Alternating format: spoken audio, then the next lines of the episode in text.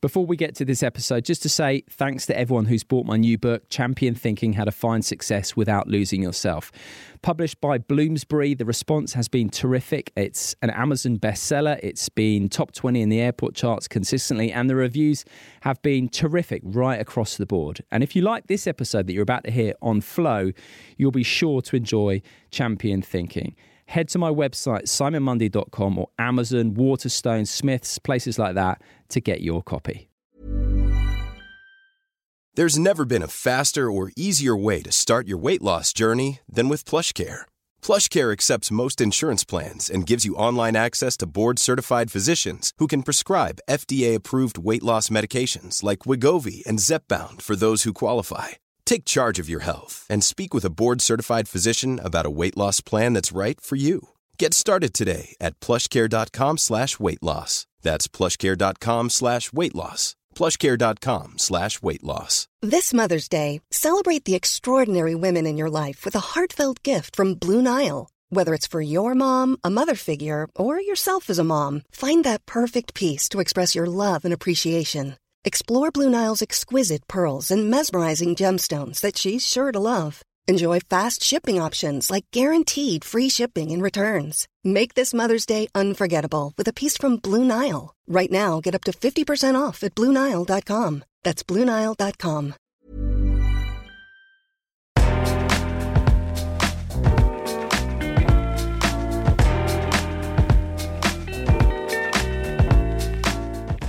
Hello and welcome to the Life Lessons Podcast with me, Simon Mundie. This podcast has a simple mission to have discussions that reveal something important about life and how best to live it.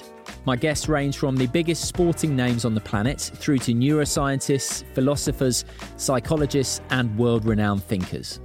We talk about things like how to skillfully relate to uncomfortable thoughts and feelings the power of acceptance and psychological flexibility, how to get your circadian rhythms in sync to feel your best, right through to the nature of reality.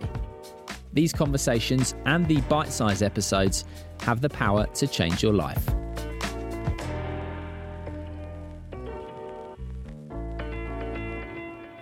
The general consensus in society tends to be that to have success in any field requires early specialization and many hours of deliberate practice aka the Tiger Woods model. And if you dabble or delay, you'll never catch up with those who got a head start.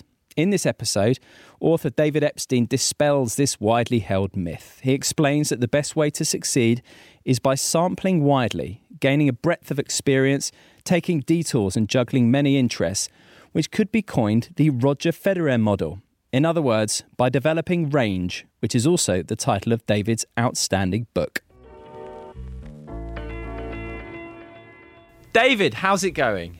Very well. Thanks for having me. It's an absolute pleasure. Uh, a long-time fan of yours, as you know. I got in touch okay. because um, I initially was uh, wanted to speak to you about your, your book, The Sports Gene. Hmm. But you have a new book, and it's called Range. And this book blew my mind. And I'm not even just saying that to butter you up. It was incredible. I appreciate that very much. It was a, it was quite a challenge, so it's gratifying to hear that. Yeah, I mean, this is chock full of really eye-opening, paradigm-shifting stuff, isn't it? Can you you can acknowledge that even as the author? Well, I appreciate that, and I think some of it just has to do with that I take longer to do my work. You know, when people ask me how do I write a book, I don't really know, so I asked my wife, and she said, "I know. You go upstairs and come down two years later." So, so okay. I think that's part of what makes me look smarter. okay, I'll tell you another thing as well. So Malcolm Gladwell, who of course is the guy who is best known for making the 10,000 hour rule really famous mm-hmm. and really popularizing it. He actually has written a bit of a recommendation on the front of your book. And I find it amazing that a guy who, in many ways, you use. You know, chop him off at the knees with some of your work, and yet he, you managed to get him to sing your praises. I mean, that's uh, that's quite something as well. Well, you know, he and I were just the first time we ever met was at this uh, set up for a debate at, at this event called the MIT Sloan Sports Analytics Conference, which is founded by the general manager of the Houston Rockets. Um, and we were set up for this debate, and, and you know we got to know each other, and we were just invited back in March, and this is on YouTube. And, and toward the end, he says, "You know, I've changed my mind. I think I conflated two ideas: the idea that getting developing expertise requires a lot of practice with the idea that in order to become great at X, you should start doing X as early as possible and only do X. And I now feel like I conflated those, and, and I was wrong about that. So I thought that was incredibly open-minded, um, you know, and, and interesting of him to say. And that actually taps in with some of the things in your book about the idea of, of being really open-minded. You gave um, let's not get too give too much away at this stage, okay. but for example, like Charles Darwin, who you know was radically open-minded. So props to Malcolm Gladwell for being open-minded. That's fair to say. A- absolutely. I mean, that's the in chapter ten about the the people who develop the best judgment about the world essentially their main trait is is they're constantly updating their mental models, which which I would say is is what he does a lot. So people out there who have rigidly held beliefs, for example, politicians, they are they are lauded for having rigidly held, long-standing beliefs and are criticised for flip-flopping. But actually, what you're saying, and, and, argue absolutely conclusively, and prove it with many many examples, is is that that ain't necessarily the way to go. No, that's right. In fact, the the people who developed these best judgment and they were gauged in this 20-year study, um, they had to make 80,000 probability predictions about politics and economics and all these things. Uh, one of their one of their common traits was flip flopping, actually, and it, it, showed up sort of in everything they did. They would they would use the words "however" a lot more than the words "moreover," for example. So they would challenge their own arguments instead of attempting to reinforce them, and often change their mind. And flip flopping is absolutely key. So right, let, let's get into this. And you give this wonderful example of two titans of sport. On mm-hmm. the one hand, Roger Federer. He's, in many people's opinion, the greatest of all time tennis mm-hmm. player. And then on the other side, you've got Tiger Woods, who uh, similar in many ways in terms of the level of success, perhaps dropped off a bit more in recent years until this year.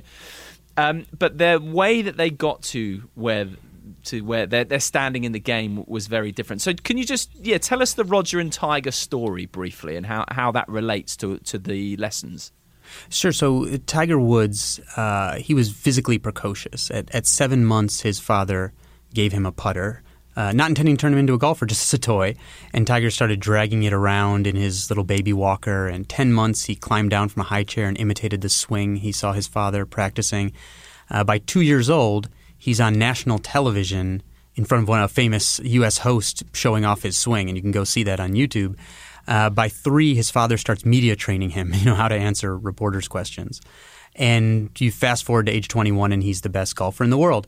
And this became essentially the most famous development story, development of expertise, both inside and outside of sports. Sort of at the core of about a half dozen bestsellers that are that are both inside and outside of sports, and very well known, of course. Roger Federer, on the other hand, was also a good young athlete, um, but he played uh, basketball, badminton, table tennis, swimming, wrestling, skateboarding, skiing, handball, um, a little rugby. I'm probably missing some soccer. Oh, sorry, football. Yeah. Um, and he he didn't specialize. So he his mother was a tennis coach, and she refused to coach him because he wouldn't return balls normally. When his uh, when his coaches wanted to bump him up to play against older players, he declined because he just wanted to talk to his friends about pro wrestling after practice. And actually, when he finally got good enough to warrant an interview from a local newspaper, and they asked him what he, if he ever became pro, what he would buy with his first hypothetical paycheck, he said a Mercedes. And his mother was appalled and asked if she could hear the interview recording, and the reporter obliged. And it turned out Roger had just said mehr CDs in Swiss German. He just wanted more CDs, not a Mercedes. Um, and so it was a very different different story. And my question was, which one of these is the norm? We we know one we don't really hear about the other. Wh- which does science say is the norm? And the answer is? Is the Roger path. So, pretty much everywhere you look, in pretty much every sport, athletes who go on to become elite have what scientists call a sampling period, where they play a wide variety of sports. They learn these general physical skills that scaffold later, later learning. They learn about their own interests. They learn about their own abilities.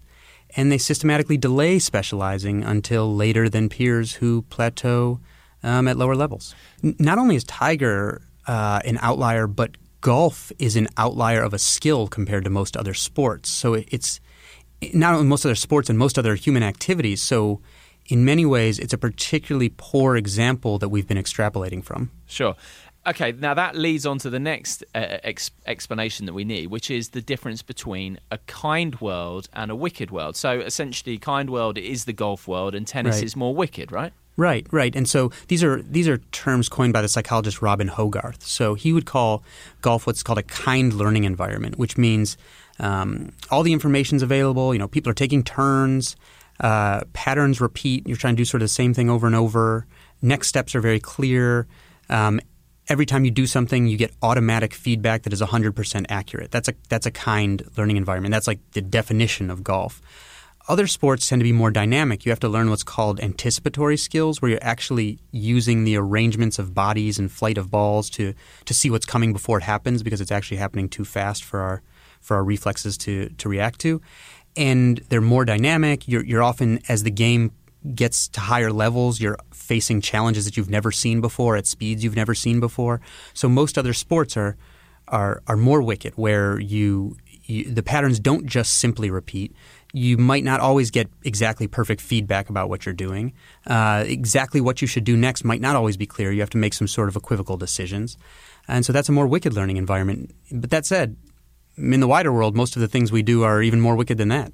Yes, and that's the key point, isn't it? And just something to pick, pick you up on. Billie Jean King famously said what she loved about tennis is no no shot comes over the net the same way twice, and that's exactly what you're talking about in terms of tennis being wicked. Whereas golf, the ball is always there. Uh, it's not moving. You're not having to deal with that kind of thing.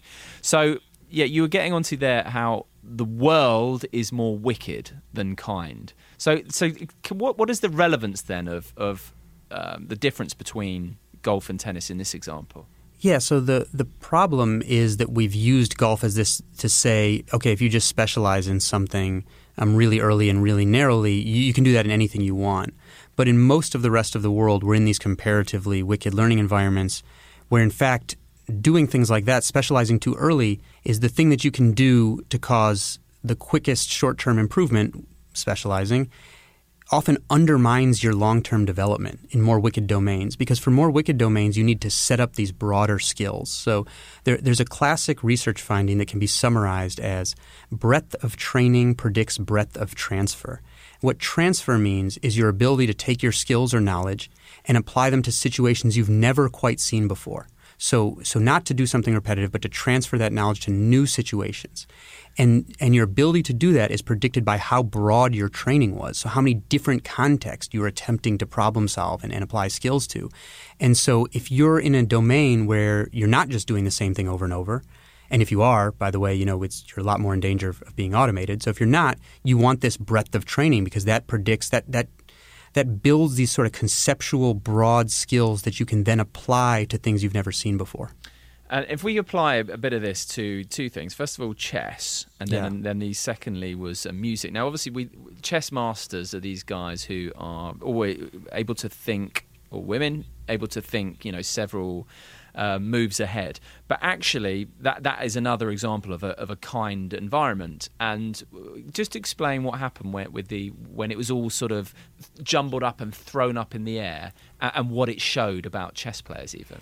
Yeah, so this is so so a, a grandmaster's advantage over a lesser player is their ability to um, recognize patterns, recognize repeating patterns. So, for example, in the 1940s, in a series of famous chess experiments, players of different ability levels were given chessboards, and then the boards were taken away, and they were asked to recreate the entire board from memory.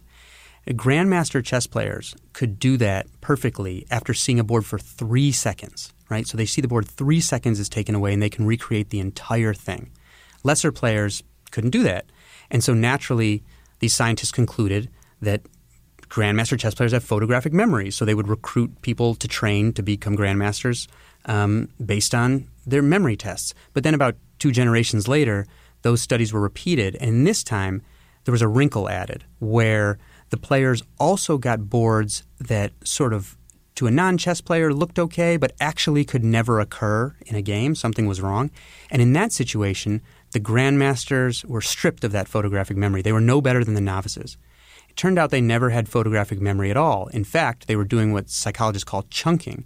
They had learned to recognize groups of pieces on the board uh, that, that signified certain patterns they had seen a lot, so they didn't have to memorize all these different pieces individually, they could just memorize this small number of familiar chunks. And so that's sort of the core of expertise in, in chess, this kind of pattern recognition. And that applies in music as well. So you gave the example of if someone is really great at remembering music, they're not good at remembering music if the format is atypical.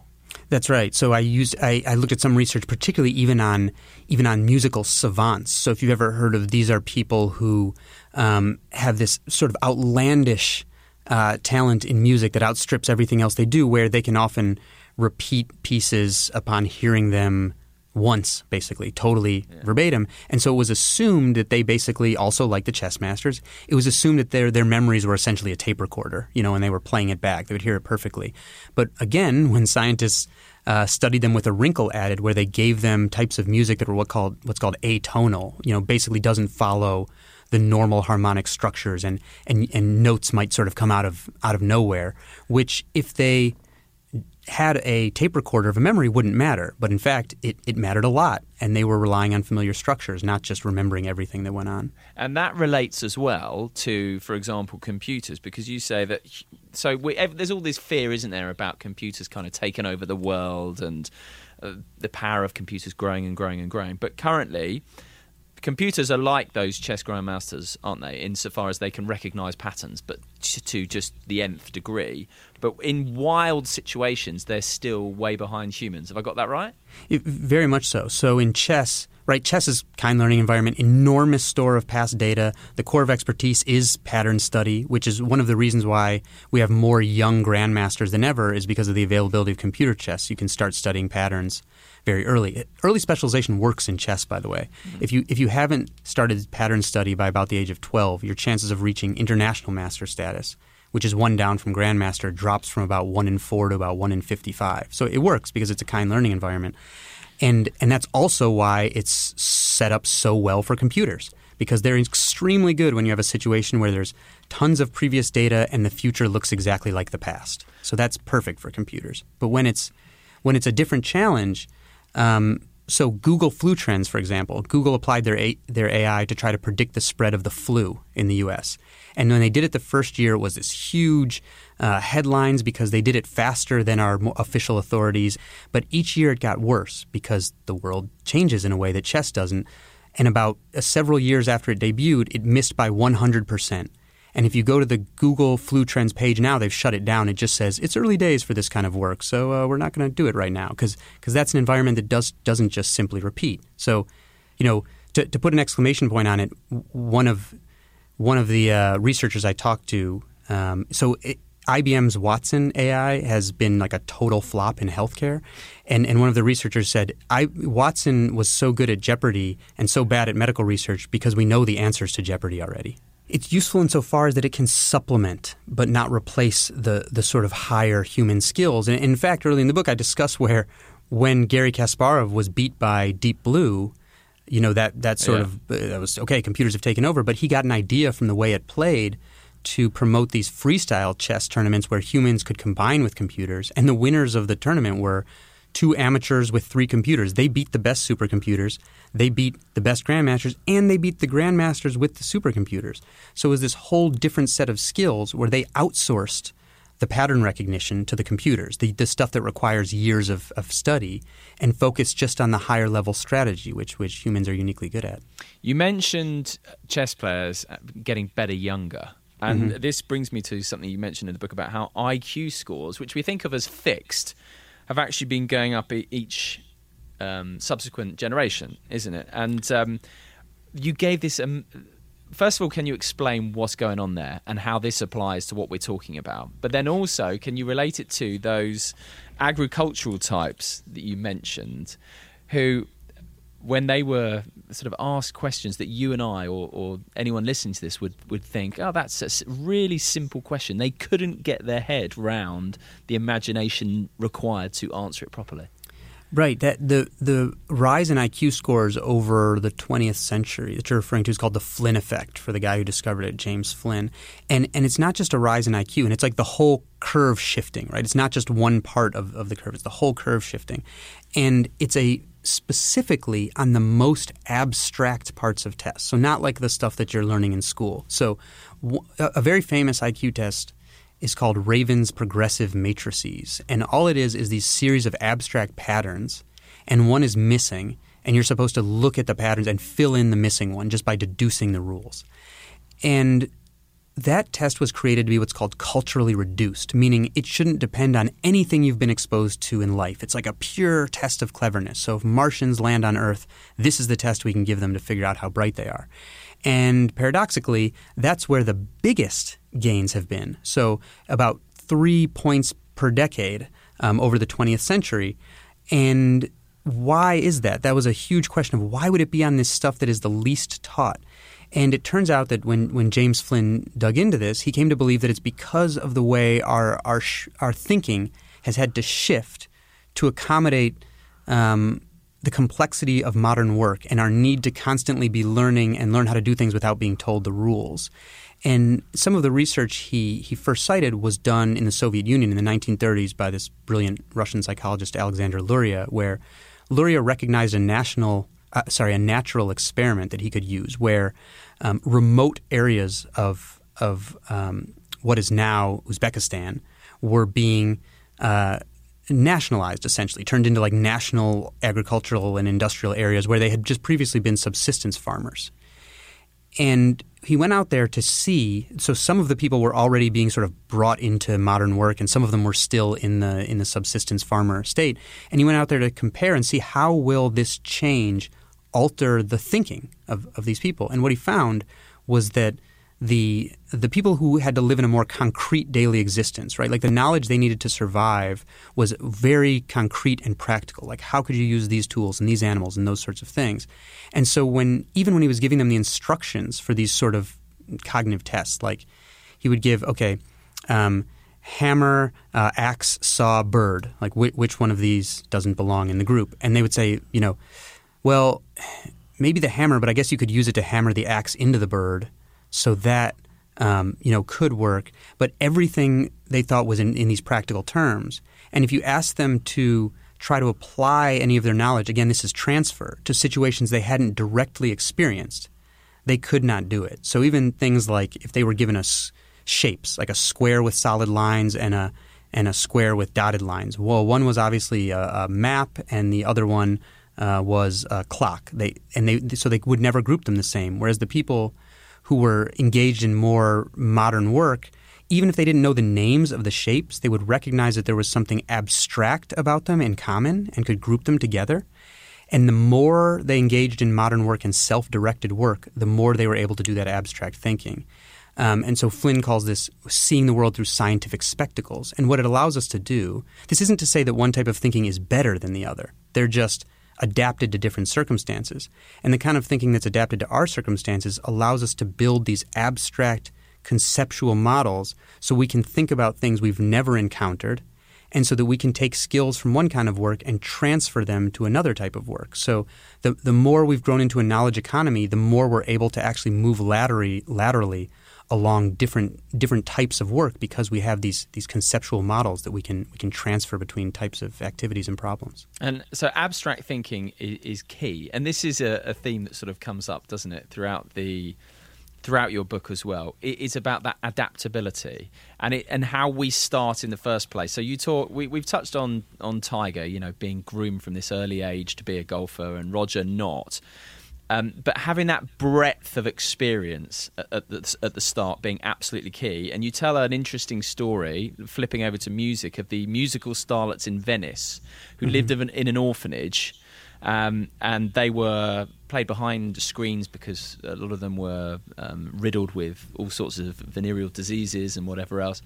But they were so good because of their the breadth of um, experience they had early on with a number of instruments.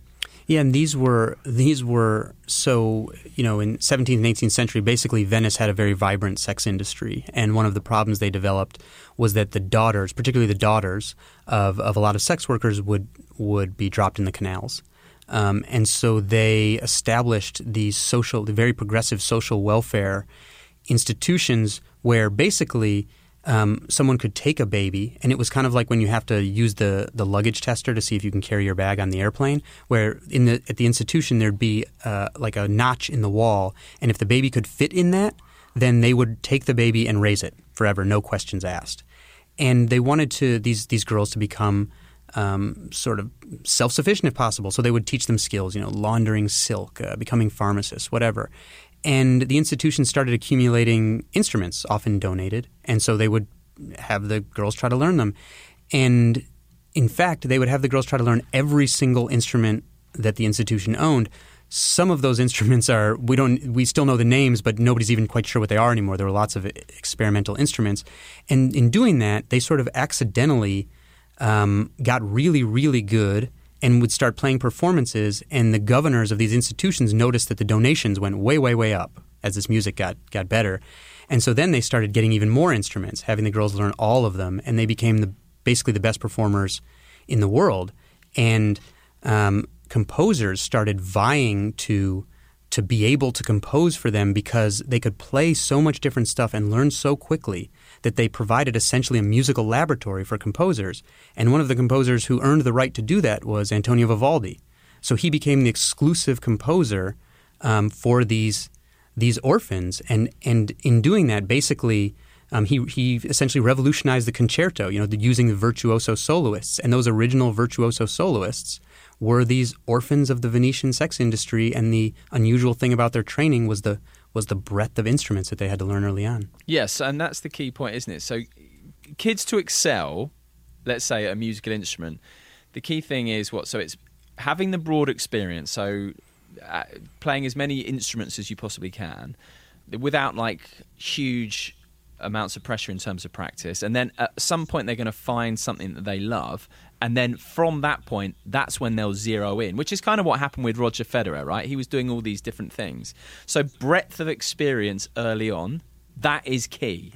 Yeah, and, and I think there are two separate issues that you, if I can, can I bring them up separately sure, that yeah. you mentioned there. So, and of course, after after that story, I talk about the actual, you know, modern research on on musicians doing that same thing, and so just like athletes, um, modern musicians who go on to become experts tend to have this so-called sampling period where they try different instruments. So e- even even musicians who are known for being really good young, like Yo-Yo Ma, who did indeed get very good young, but nobody ever talks about how he went through two other instruments first and didn't like them, and so he moved on from those. And that turns out to be a pattern, partly because as you're doing this sampling, there are two things going on. One is that you're looking for match quality. That that's the term economists use to describe the degree of fit between an individual's abilities and their interests and the work that they do. So you'll see in some of these studies that you know one kid like practices a ton, but they weren't always that way. It's like they were sort of not practicing that much on other instruments, and then they find one that they fit well with, whether because of their interest or because of their their talents, and then their practice takes off. Right? This gets this idea that when you get fit, it looks like grit, as one of the, the researchers said, where when you put someone in a good spot, they, they work a lot harder. So there's the, the match quality issue. But there's also this this deeper theme that you're getting at that runs throughout range, which is whether it is sports, whether it's music, whether it's learning math or or other kinds of problem solving, this this broader experience early, which often slows down your initial progress, is is what allows you to create these more conceptual models that you can then apply to situations you haven't seen before. So um, you know, it, it, actually one of my the most sort of startling studies in the book to me kind of hit on that note, but but I don't know if I'll if I should go on about that point. Go on, though. Go on.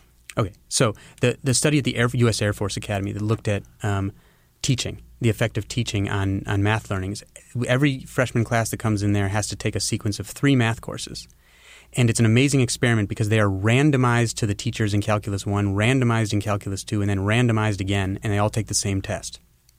And what the researchers found was that the professors who were the best in Calculus 1 at getting the students to overperform compared to the characteristics they came in with also undermined those students' future development. So those students then went on to underperform in all the follow on courses. The better a teacher was at getting the students to perform well in, in the introductory class, the worse those students did in the follow up classes.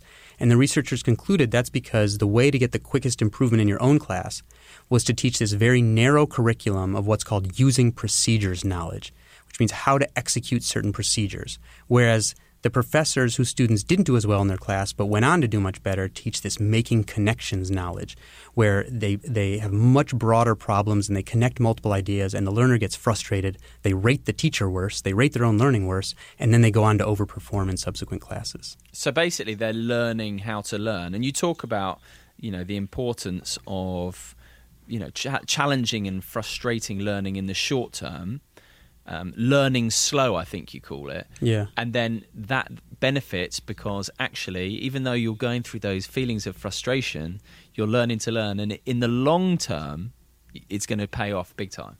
Yeah, it's just a difficult, you know, and, and this is a real theme is the things you can do for the best short term improvement, whether that's an athlete. Like we now know that the way to develop the best 10 year old athlete is not the same as the way to develop the best 20 year old athlete.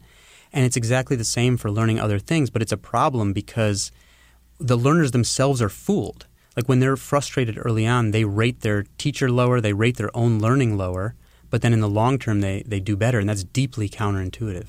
Frustration, difficulty in learning is not a sign that you aren't learning, but ease is.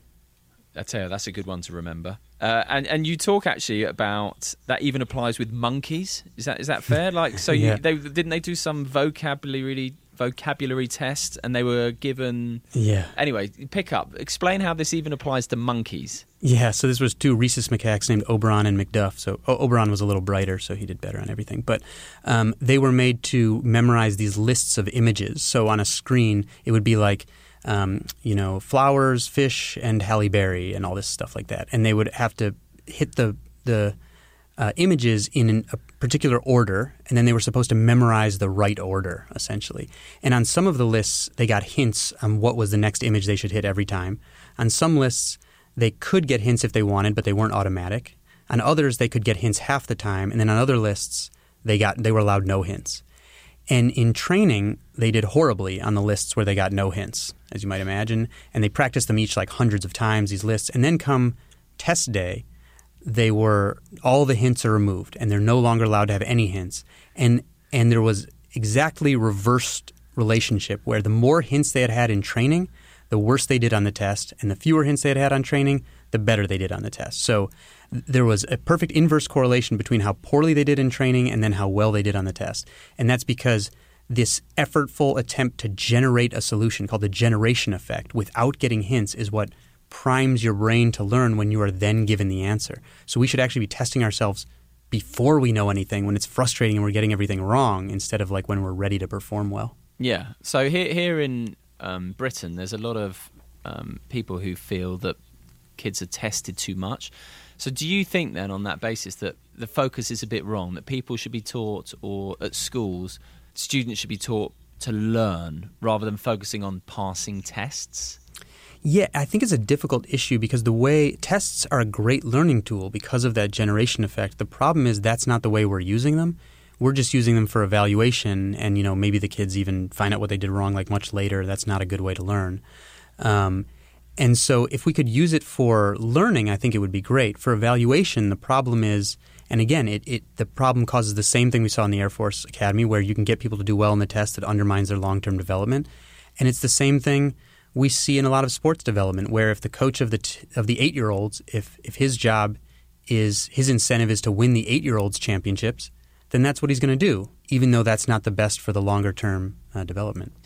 It's interesting. You made me think there of the difference between Brazil and England when it came to football. So there's often been, whether it's a myth or not, the idea that youth groups playing football, soccer, in England, kick it up the field, get rid of it, don't let anyone score. Whereas in Brazil, at an early age, they're encouraged much more to express themselves and be creative. And that plays out, or the impression has been that that plays out later on in senior teams, in that Brazil, by this point, then are extremely creative and, and um, daring, whereas English teams are far more straight laced and buttoned up, if you like. well, every, everyone likes to be critical of their own team, but um, it is. If you go to Brazil, the kids are ba- mainly playing futsal, right? Where small ball on, stays on the ground, and they're playing on sand one day and cobblestones the next day, and very small areas, and so it's they are diversifying their problem solving. So this whole thing about sports sampling. I don't actually think it matters, and I'm speculating a little here. If you play multiple sports, I think that's just a proxy for the diversity of movement and types of problem solving. So if you can get that within one sport, fine. And I think that's really what what futsal does. And I think that's why France, you know, decades ago started reforming its football development pipeline to emphasize these principles where small-sided games, you know, different number of players, different size of space all the time, lots of unstructured play. One of the guys who helped design it has this, this quote, there is no remote control, by which he means the coaches should not be trying to micromanage the players. So the coaches actually aren't allowed to talk most of the time. And so I think you can have an official pipeline system that, that incorporates a lot of these best principles, but, but most don't.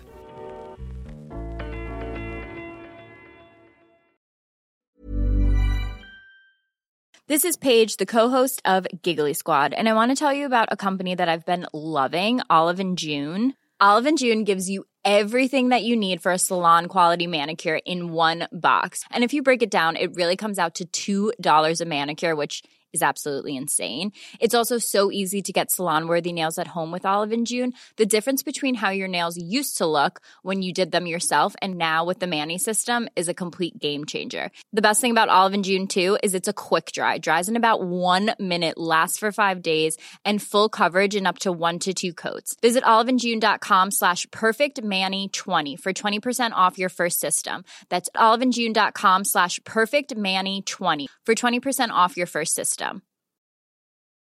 There's never been a faster or easier way to start your weight loss journey than with PlushCare. PlushCare accepts most insurance plans and gives you online access to board-certified physicians who can prescribe FDA-approved weight loss medications like Wegovy and Zepbound for those who qualify. Take charge of your health and speak with a board-certified physician about a weight loss plan that's right for you. Get started today at plushcare.com slash weight loss. That's plushcare.com slash weight loss plushcare.com slash weight loss. Many of us have those stubborn pounds that seem impossible to lose, no matter how good we eat or how hard we work out. My solution is PlushCare. PlushCare is a leading telehealth provider with doctors who are there for you day and night to partner with you in your weight loss journey. They can prescribe FDA-approved weight loss medications like Wegovy and Zepbound for those who qualify. Plus, they accept most insurance plans. To get started, visit plushcare.com slash weight loss. That's plushcare.com slash weight loss.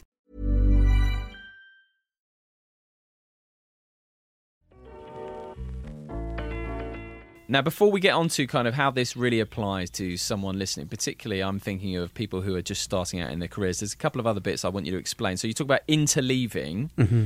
and also thinking outside experience. So just explain the, the relevance of those two please. So interleaving is is a form of of studying, and and to explain in context, I'll I'll explain like a really uh, kind of phenomenal recent study that that just came out, and this study was on seventh grade math learners, and um, seventh grade, so that's like uh, twelve years old or something like that, eleven or twelve, and um, one they were randomly assigned to different types of of learning environments. And, and one group had what's called blocked practice, where they get a problem type, problem type A, for example, A, A, A, A, A, A, A, do it till they master it. B, B, B, B, B, B, B, do it till they master it, etc.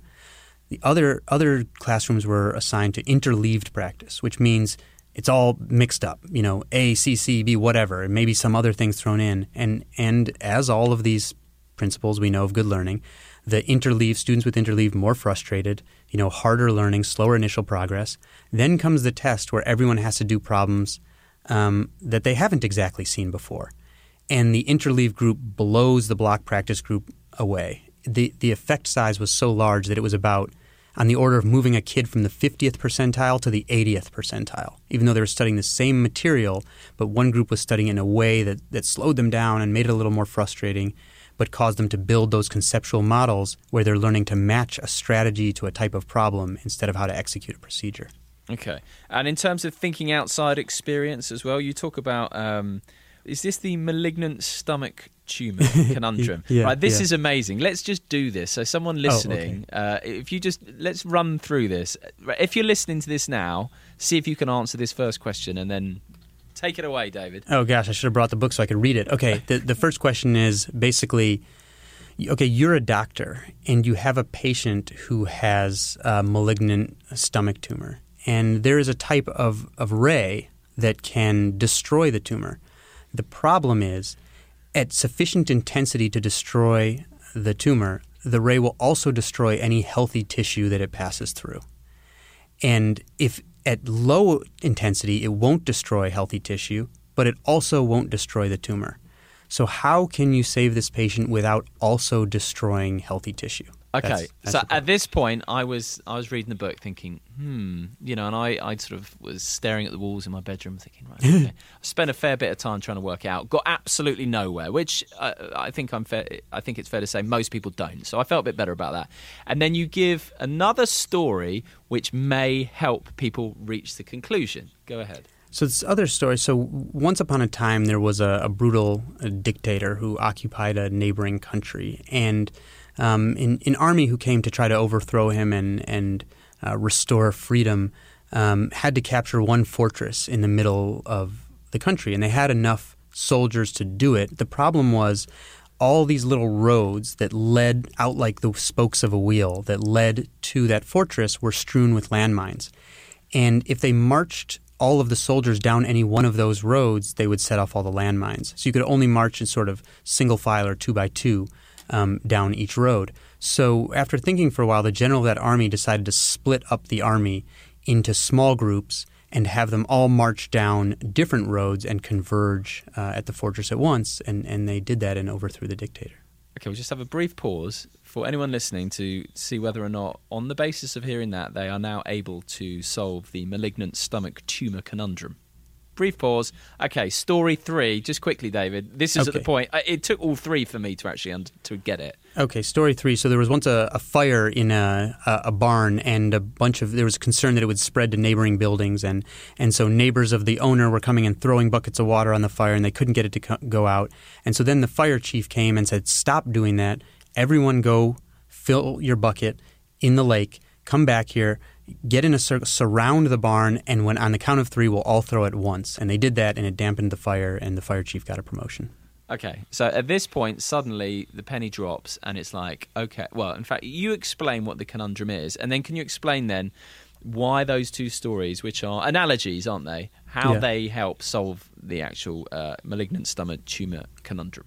So uh, initially, when people get the radiation problem called the Duncker radiation problem, almost nobody solves it. And then with each successive analogy, more people solve it. And the, the basic concept is that when you need to apply um, a strong force, basically, but but you can't do it all from one direction, uh, arranging the forces around the the target so that they converge on the same spot um, may work. And so the way you can save the patient is by taking each of the low intensity rays, arranging them around the patient, and having them converge on the tumor so they pass harmlessly through the healthy tissue and converge on the tumor and destroy it. Okay, and that's the power of analogy. So this is abstract thinking, essentially, in action, isn't it? It's our Yeah. ability to. Th- so unlike those agricultural people who are only able to see things in their in that very specific way, is able to take a story and apply it to a, problem completely, apparently unrelated. Right, right. And so in studies, when people are given these analogies, they start suddenly solving the original problem, even though they say they didn't use the story. And and separately, in, in other studies, when they're given when they are told to just generate analogies, right? They're not given these fully formed stories. If they, the more of them they generate, the more likely they become to, to find something where the deeper structure of the problem suddenly resonates and they solve the original problem. So let, let's sort of bring this together then. So what we're talking here about people getting, um, you know, using analogies from one area to to apply it to another, and the whole point of your book is about getting as much broad experience as you can, right? And actually, I have to say, you made me feel really good because I've always had this kind of unexamined shame in my life. I did uh, journalism at university, and then um, spent, let's say, a few years that I've considered for a long time, probably up until I read the book, in the wilderness, where I wasn't focused on my career and I was doing various other jobs that didn't seem particularly relevant. But actually, it's actually a good thing to get as much experience as you can because you're going to be picking things up uh, uh, along the way. Uh, and if you feel like you're starting late, it, it's nonsense because let's take the example of Van Gogh. He he meandered all over the shop, and yet he's like the greatest artist of all time. Yeah, and, and when you said that you were out in the wilderness, for a second I thought you meant the literal wilderness because I, I was living in a tent in the Arctic Circle when I decided I was going to try to become a writer. Um, you know, and didn't occur to me that that experience in science when I got to Sports Illustrated would mean that my very ordinary science skills suddenly became extraordinary in this other domain, right? And Van Gogh, he Um, had about five careers uh, before he, he tried to draw a little bit as a kid, and he didn't like what he did, so he basically ripped up a picture of the family cat and decided never to draw freehand again. Um, well, for a long time. And he went through being a, a student, uh, an art dealer, um, and at each of his jobs, he would say, "I found, I found it. I'm never." He would write his parents and say, "I'll never need to look for work again." He was an art dealer. Uh, then he was uh, a teacher. He was a bookseller. Uh, he was training to be um, a pastor, then a preacher, then he became a catechist and went out to coal country and all these things. And every time he would say, I've found it, this is it, this is the thing, and throw himself full. And he had amazing work ethic.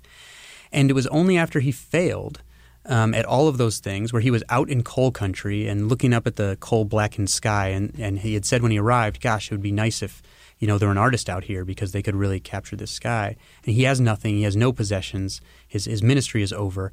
And the only thing he can think to do is is try to draw the life around him. And he, he at you know about the age of 27 buys a book called The Guide to the ABCs of Drawing, um, and and starts at it. And he's actually terrible at drawing. He says you should only draw people. You're documenting human experience, and he's not good at that. He's not good at contours. So then it's only nature, and he bounces from one artistic experiment to another.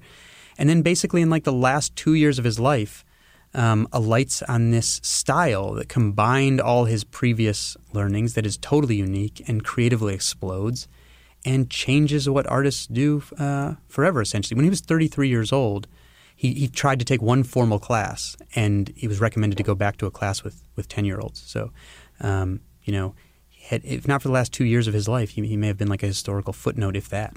Yeah. So he is an example that actually having a meandering career is there's nothing wrong with that. And also thinking that you have to be at a certain point at a certain age that's also not true. Because i remember finishing university and the, the night i finished i went to the pub and I, it was like staring into the abyss thinking god i, I don't know exactly what i'm going to do. And I have cousins now who are in that similar situation. I always say to them, even before I read this book, don't worry that you, there's no hurry at all take up until you're 30 even just to experiment and do stuff. And then this book's come out and you've explained that that i was absolutely spot on with that. You know yeah i'm, I'm glad i can uh, give you some confirmation bias here. Um, but it's interesting i was just at this um, event hosted by this group called the motley fool which is this famous kind of investing um, uh, membership group and, and publication. Uh, and before they, they put up a poll that that people attendees could see on a screen and vote on their cell phones. And the question was, what do you think the average age of a founder of a blockbuster startup company is? 25, 35, 45, 55. And the overwhelming favorite of the crowd was 25, right? And and we think that, right? When Mark Zuckerberg, the CEO of Facebook, was 22, he said young people are just smarter. But but that's why I discuss in range this research, recent research from MIT, Northwestern, and the Census Bureau that showed, in the U.S. at least, the the average age of a founder of a blockbuster startup on the day of founding, not when it becomes a blockbuster, is 45 and a half. They usually have to zigzag quite a bit before that, before they find that ground where they can do something uniquely. But but just like with the, the Roger and Tiger story, we only hear these ones of these very young people and these very dramatic successes, even though those are not the norm. So this sort of idea that we need to be uh, achieving something by a certain age, let's say 25, 30, is actually nonsense. And the more people can get it out of their head, the better. I mean, there's no use in feeling behind, right? And so um, you, you should compare yourself to yourself yesterday. So the people in this study that I love, that I really identified with because of my own career zigzagging, uh, by these Harvard researchers called the Dark Horse Project that looked at people who find fulfillment in their work. Many of them were very financially successful, but that wasn't a prerequisite. Um, it was just fulfillment. And basically, what they did was they forsook these long term goals, right? They forget about the university commencement speech where they say, picture who you're going to be in 10 or 20 years and walk confidently toward that. And their common trait was this kind of short term planning where they say, here's who I am right now, here are my skills, here are my interests, here are things I want to learn, here are the opportunities in front of me. I'm going to try one, and then maybe a year from now I'll change because I will have found something better or learned something about myself. And they keep doing that zigzag until they, they triangulate good good match quality. And they don't spend a lot of time worrying about who's younger than them and has more than them. Interestingly, as well, you, you talk about actually some of the jobs, for example, that someone might do that and just write off as well. You know, that was just a period of my time, but I got nothing out of that. You, you argue that people do tend to take something of value from every job. So, for example, sorry to use me as an example again. I remember I was a, a charity fundraiser on the street. So this chugger here, which basically means I try and stop people to give money to charity, and it really helped me actually in my later career when it comes to um, doing vox pops, so speaking to people in crowds with a microphone, and to compare myself very uh, ridiculously to Steve Jobs, the reason that the uh, um, all his various uh, Apple products were so beautiful in many ways was because of a class he'd done completely mm-hmm. unrelated, right? Yeah, he took a he just audited, you know, not even for a grade. He took a calligraphy class because he was just kind of interested in it, and this university he was near happened to offer good calligraphy classes, and that gave him this idea to have uh, customized fonts, basically of typeface and so we went and started making all these attractive typefaces for the Mac, and and it led him also these broader ideas of okay, we should have kind of customized style, right? And and everything really changed because of that. And so that that's that's a really lovely message, I think, isn't it? Because so for people like say just finishing university now or young people who are panicking thinking i don't have the five year plan i don't know exactly what i want to do think of someone like Steve Jobs, think of someone like Van Gogh, and it's just about sort of trying as much as we can, um, just experimenting, right? And and you'll pick things up along the way. You'll pick up different ways of thinking, and so on and so forth. Yeah, and, and don't don't even think about you know J.K. Rowling's obviously a famous one where she failed at a bunch of things first and then turned to to, to writing as, as she put it in a commencement speech. But don't even worry about thinking about you know Van Gogh. It's the research on on modern people and a much larger number of people, for example, an economist who looked at timing of specialization for university students, and he wanted to see who wins if you specialize earlier or later. What he found was that the early specializers who pick a focus early do jump out to an income lead because they learn more specific skills for their domain. But the people who do a little more experimenting and specialize later learn more about their own skills and interests. They get better match quality. So when their growth rates are much higher, by year six, they've erased the income gap and meanwhile, the early specializers start quitting in much higher numbers because they were made to choose so early that they made poor decisions. So they've got their ladder up against the the wrong wall. Is like that sort of saying, isn't it? You want to make sure you're doing something you love as well. Which obviously, the longer you leave it, the more. Well, you talk about, don't you, flirting with your possible selves? I think you called it. Yeah, and this came out of the work from a, a woman I love who's actually at the London Business School, Professor Herminia Ibarra, um, and she has this phrase I love. You learn. We learn who we are in practice, not in theory. And what she means is that all the psychological research shows that, in fact, we cannot just introspect into ourselves and learn about our potential interests and our potential talents.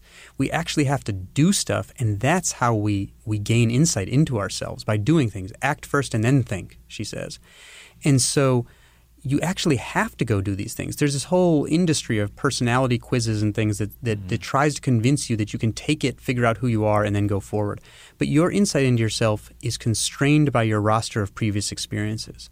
And turns out we aren't even very good at understanding our own talents until we've actually gotten to try stuff. So that period of experimentation – um, it's an investment in long term development. And, and, the more experiences you have, the more things you're going to sort of soak up, and then you're far more likely then to stumble across something that actually does give you that sensation or that feeling of love, that feeling of, yes, this is it, this is what I want to do, which must be much easier to miss if you are specializing early.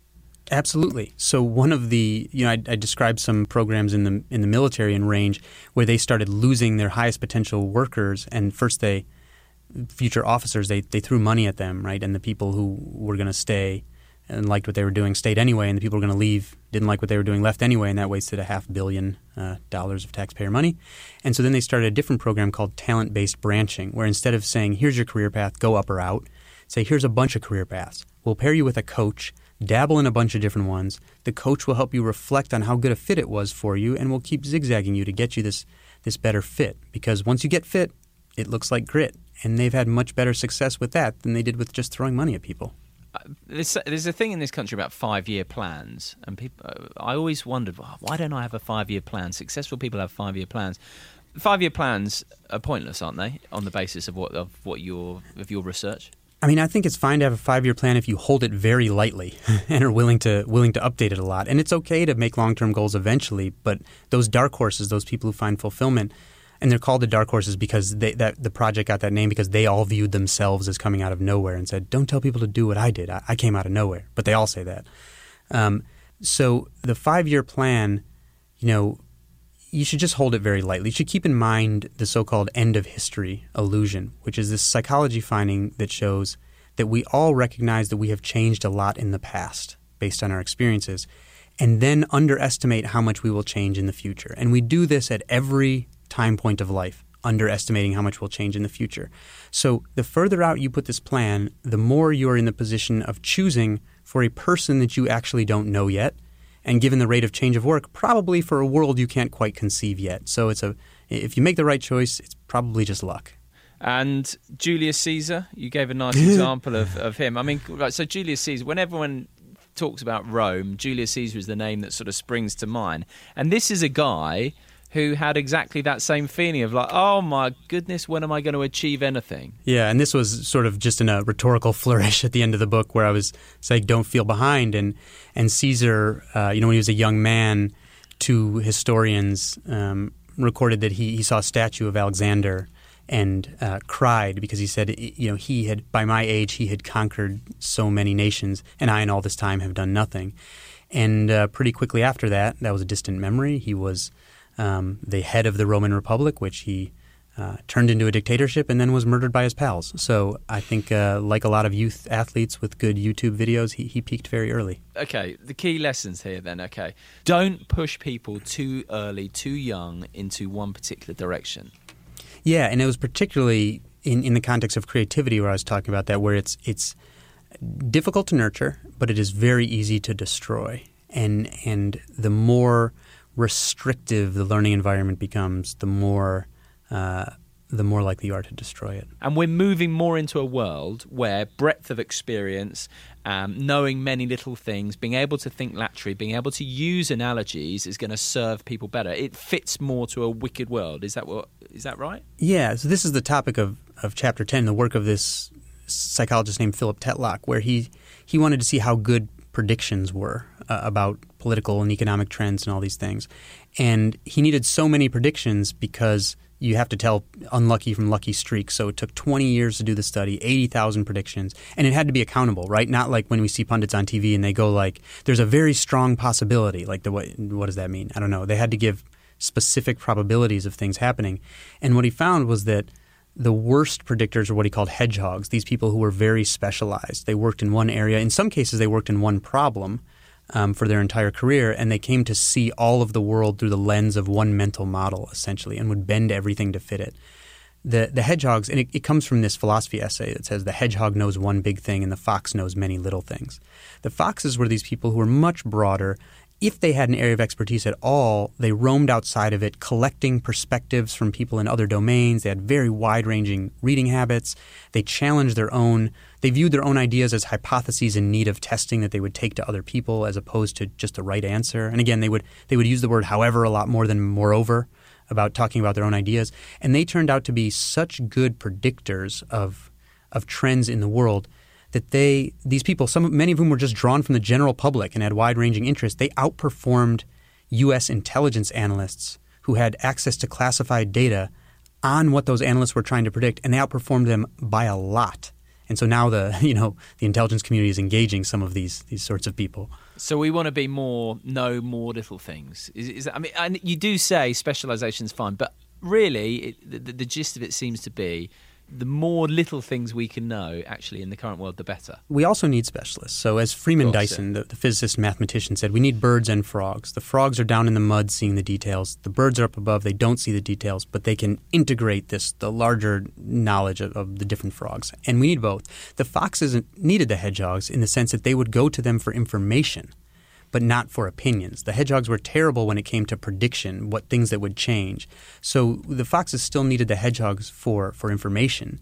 You know, the really dangerous thing is what Tetlock found in this work is that the more prominent a, a pundit, a, a person making predictions in the world was likely to be, the worse they were likely to be at making predictions because what makes them entertaining television is their ability to authoritatively give these predictions that conform to basically one mental model. So, David, lessons then for parents lessons for teachers, lessons indeed for people who feel that they haven't made it and want to do something satisfying, something they love.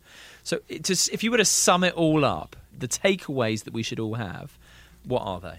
I'll give you mine because I think it applies um, in a number of domains. Because I'm a new parent also, and and first of all, I want parents to know that the way we tell the Tiger Woods and Mozart story, another famous one, are not quite right. In fact, in both cases, while those fathers facilitated a lot of training, they were responding to the child's display of unusual interest and prowess. So, as Tiger Woods said, my father never once asked me to play golf. I was always asking him. It's the child's interest that matters.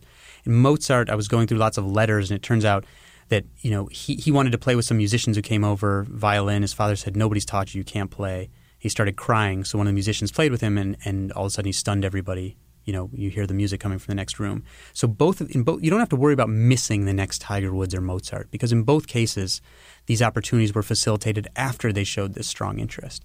More often for both myself and for my kid, I'm going to take the approach that I should be the role of that coach in what I talked about that the army does called talent-based branching where open up a lot of opportunities to try things and then help the kid reflect on each of those so they get the maximum amount of learning about themselves and their abilities and their interests and their opportunities with each one of those things that they try so they can continue triangulating where they fit.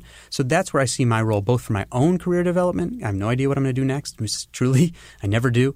Um, well, not since I was a teenager anyway. And and as a parent to be that coach role and make sure there are a lot of opportunities available and that the maximum learning comes out of each one. So don't fret where you're at. Just try lots of different stuff. It's, it's like a heat-seeking missile. You're always adjusting where you're heading, right? Yeah, and don't don't fall prey to the sunk cost fallacy. This is the idea that con men live by this. They try to get you to give a little bit of money first because they know if they can get you in a little, you'll say, "Well, I'm I'm already in a little, so I might as well keep going."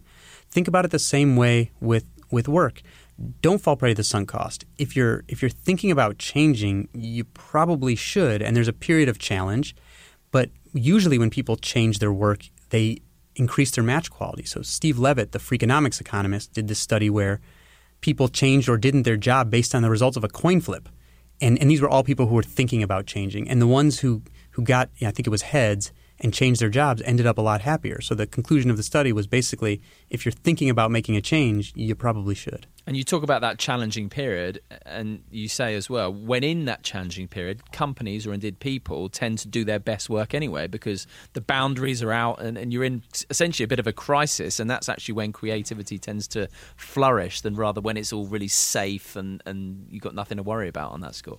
That's right. So Bill Gore, who founded the company that created Gore-Tex, uh, you know, which is in so many things, he he designed the company based on his observation that organizations usually did their most creative work in times of crisis because the disciplinary boundaries flew out the window and people started mingling and all this stuff. He said real work happens in the in the carpool.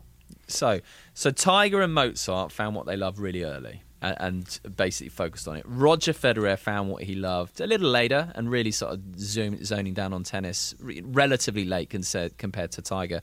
And then Van Gogh found his passion really late, relatively speaking, because obviously they died when they were about forty when he yeah, when he yeah. was alive. That's right. So so the, so the lesson there is don't worry about it. However old you are, don't worry about where you are. Just keep trying stuff. Everything has value, and eventually, with a bit of luck, you will stumble across something you love, and that's when okay, follow that and, and have faith. Is that it in a, in a nutshell? Yeah, and but also that these experiences are not um, wasted. There are areas of the world where it is better to specialize. You know, I talk about surgery in the book, where specialized surgeons have fewer complications. Um, and on top of even experience, it's not just experience being specialized. You know, on the other hand, they also do many, many more unnecessary procedures. So there, it's a double-edged sword. But yes, you can bring these these other learnings. In fact, in since the knowledge economy has exploded, even in in technological innovation, the people who have, are making the biggest impact now, which is different from the past, are not the people who have spent their life working on one technology, and these technological classes are designated by the patent office, but the people who have spread their work across a large number of different technological domains. And they often aren't inventing anything totally new, but they're just bringing knowledge from one area where it's ordinary and bringing it into another where it's less familiar. And I think that's a good analogy for uh, the way to work where don't don't think of it as wasted. You can take knowledge from something that was ordinary you're doing in, in one area and and it'll be less ordinary when you apply it somewhere else. David, honestly, your brain amazes me, and even though I know you say that you don't know what you're going to do next, I hope you keep churning out books like this because they are absolutely fantastic.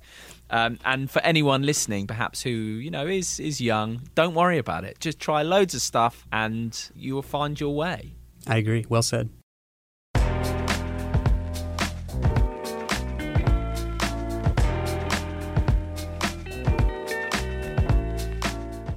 Thank you for listening to this episode of the Life Lessons podcast. If you want to get in touch, please drop me a line via my website, simonmundie.com, or on social media at Simon